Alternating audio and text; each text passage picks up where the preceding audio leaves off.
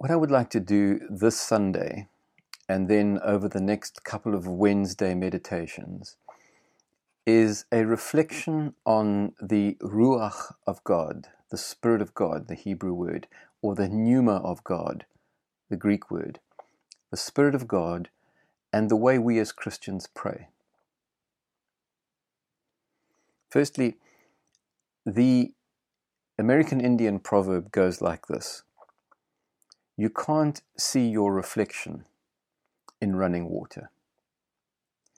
We need a certain amount of stillness to be able to catch a glimpse not only of our own reflection, but of what lies below the water and behind everything else.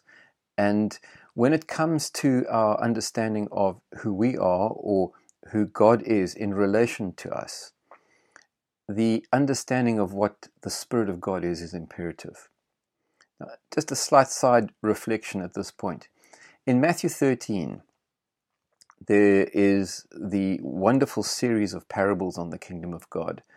And the beginning of it all is that Jesus is besieged in some way by this huge crowd of people, and he gets into a boat and uh, stands off from the shore slightly. And they're all standing along the shoreline listening to him. And he begins to tell a story. And the story is about the seeds and the sower who sows these seeds in the various different grounds.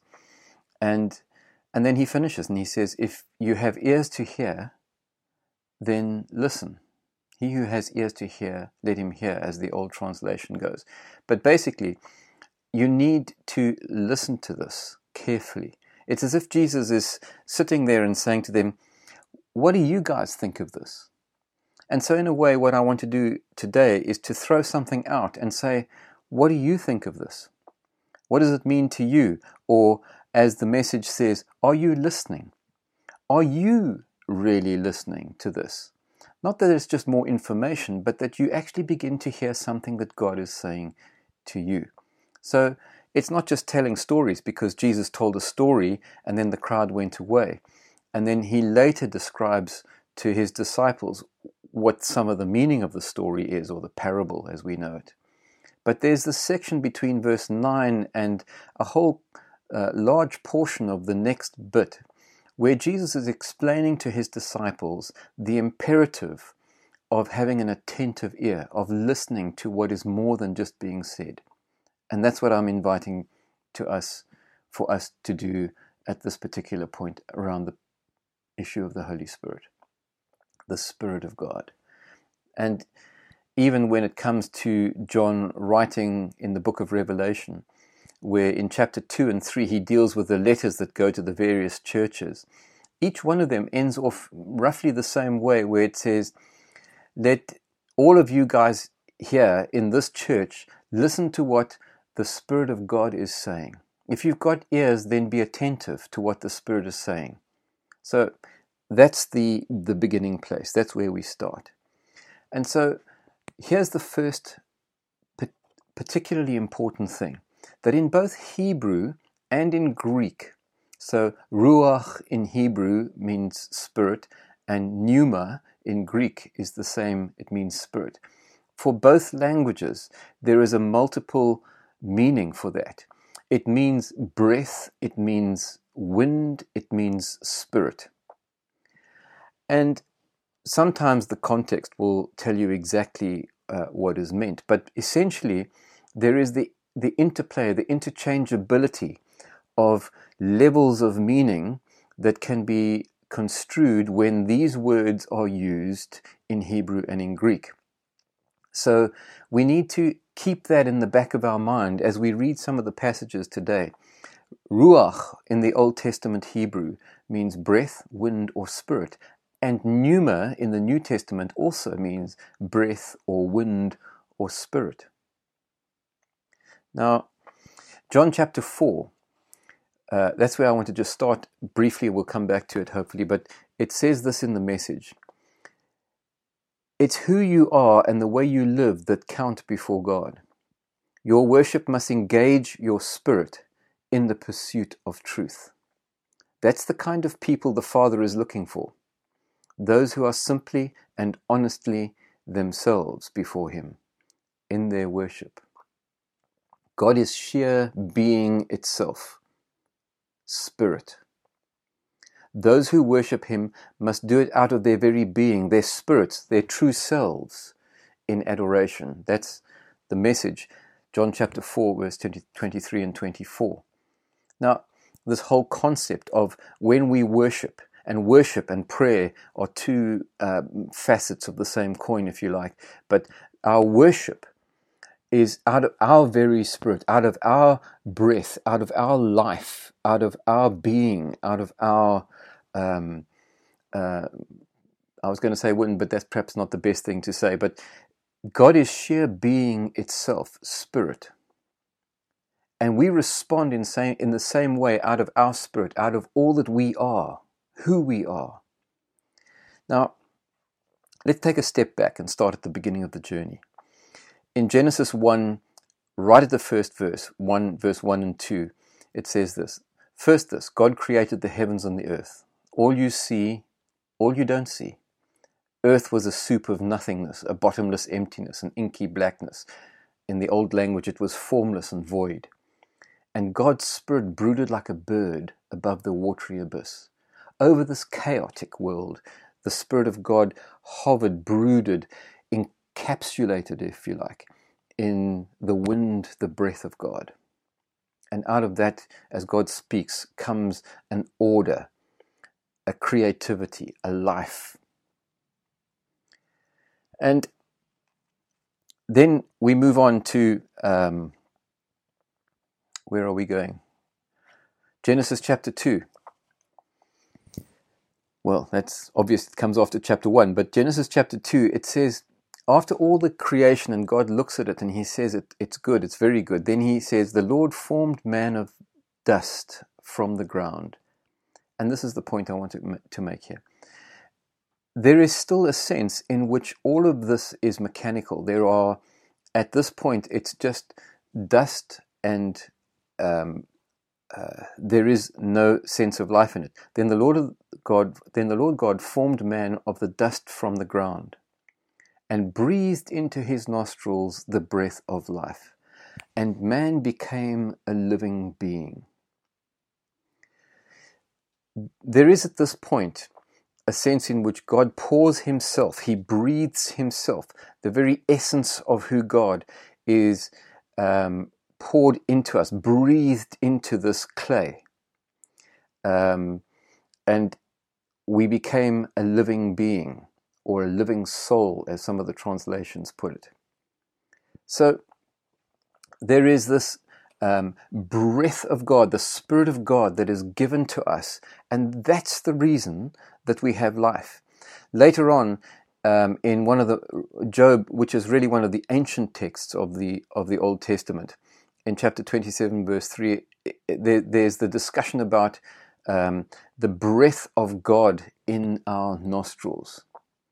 And so, what Elihu, who says this to Job, is saying is that we understand that our breathing, the fact that we are alive, the fact that we are even able to exist or be, is because God has breathed His breath, His spirit, His life, His being into us.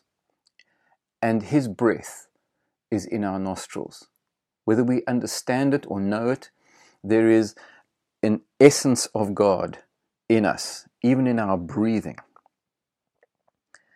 And then as we look further, and we haven't got time to go into all the detail of this, but let me just pick one particular passage which is iconic that we, I think, perhaps maybe all know. It's Ezekiel 37. So we've had the creation of the world and all that is in it, um, all the created order. We've had the creation of man as who he is and the role of God breathing his spirit into us. Now, when it comes to the creation of of Israel, um, and then her moving away from her destiny that God had given her to be a light to the nations and so on. Then he speaks to Ezekiel and he shows him this valley full of dry bones in Ezekiel 37. There is this deadness, this sense that life has gone. and even the forms and, and signs of life, the the the, um, the only thing that is left are these dried out bones. And God says to him, "Can those bones live? Is there a possibility that there is life there?" And he says, "Well, only you know, Lord." And then we know the story about how God he speaks to the bones, and the bones come together, and they all uh, come to the right place. And then there's he speaks to them, and the Lord says to him in verse um, five, um, in verse four, "Do you think that these bones can live?" And he says, "Lord, only you know that." And he says to them, "Will prophesy to these bones the word of the Lord." And he says, "Behold, I will cause breath, spirit, ruach." wind to enter that they may come to life. And I will put sinew, etc., and so on goes. And then there is this whole thing, and he and he and he prophesies, and this the breath of God comes in, and they stand up as a mighty army. There's this rising up to life, symbolic in many ways, but uh, of how God created a people, how God has breathed into His people, what it means to have life and to stand up on His behalf with His life in them and to be the people that He calls them to be. And then we have uh, the passage that I read. So we come all the way through um, the Old Testament and into the New Testament where Jesus is with His disciples and He speaks to them. And, and this is the passage I read from John 4, verse 23 and 24, where it talks about him saying to them, You need to understand, you need to grasp the fact that God Himself is Spirit. The essence of who God is is wind, breath, life, Spirit. But then what happens is there's a passage right at the end of his time with his disciples. In John chapter 20, um, we, we, we have an incident which is quite remarkable. And um, it's good to go and read the whole context of it. I haven't got time in this small thing to, to read the whole thing. But in John chapter 20, it, there, there, there comes this verse where he takes a deep breath. He took it, I'll read it to you. John 20, verse 22. It's right before he disappears. Um, it's at the end of John's gospel. Then he took a deep breath and breathed into them Receive the Holy Spirit, he said. This is Jesus talking to the 12, to the disciples. He breathes into them, onto them. And there is this clear understanding that they have of the Ruach, the wind, the life, the breath, the Spirit of God, or the pneuma in the Greek, the wind, the breath, the life, the Spirit of God being breathed into them. Now, they will be making the connections between Genesis 1 in creation, Genesis 2, the formation of man and how God breathed into them. They would have Ezekiel 37 clearly in their minds. Resonating in their ears will be what we read in John 4 about God being spirit. The very essence of his being is spirit, wind, breath, life and then he breathes on them. And then Jesus is in Acts chapter 1 taken up from them. And he says, Don't worry, go and wait in Jerusalem. And um, in just a short while, you will be baptized in the Holy Spirit. You will be completely immersed. The imagery again going back towards Genesis 1, where God by the Spirit broods over the whole of creation, and it's in the process of, of forming it and bringing it into the thing that it is now. And he says to them, Go and wait. You're going to be completely and utterly immersed in my breath, my wind, my life, my spirit. And then we know that they go back and they're praying together in, in that room together. And the creation of the church is formed in that place where, in the chaos of hiding away in, a, in, an, in an upper room, praying, not knowing quite what to do, that the Spirit of God descends with tongues like fire and the power of God is evident in their lives. and the formation of the church, the creation of the church, is given uh, the, the breath of God, the, the, the life of God. Now, we can talk about this a lot, but the interesting thing is that um, Paul writes to the Ephesian church, and there is that really well known scripture in chapter 5 of Ephesians, verse 18, where, uh, again, it's good to read in its context. So go and read Ephesians chapter 5. But he, he says, continue to be filled with the Holy Spirit. It's an imperative. This is not something that is just on the side.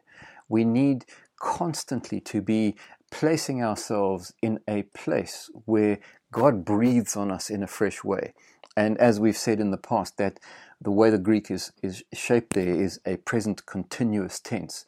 It's always happening. It's being, in a sense, the, the breathing out and breathing in is symbolic of how God continues to breathe into us His Spirit.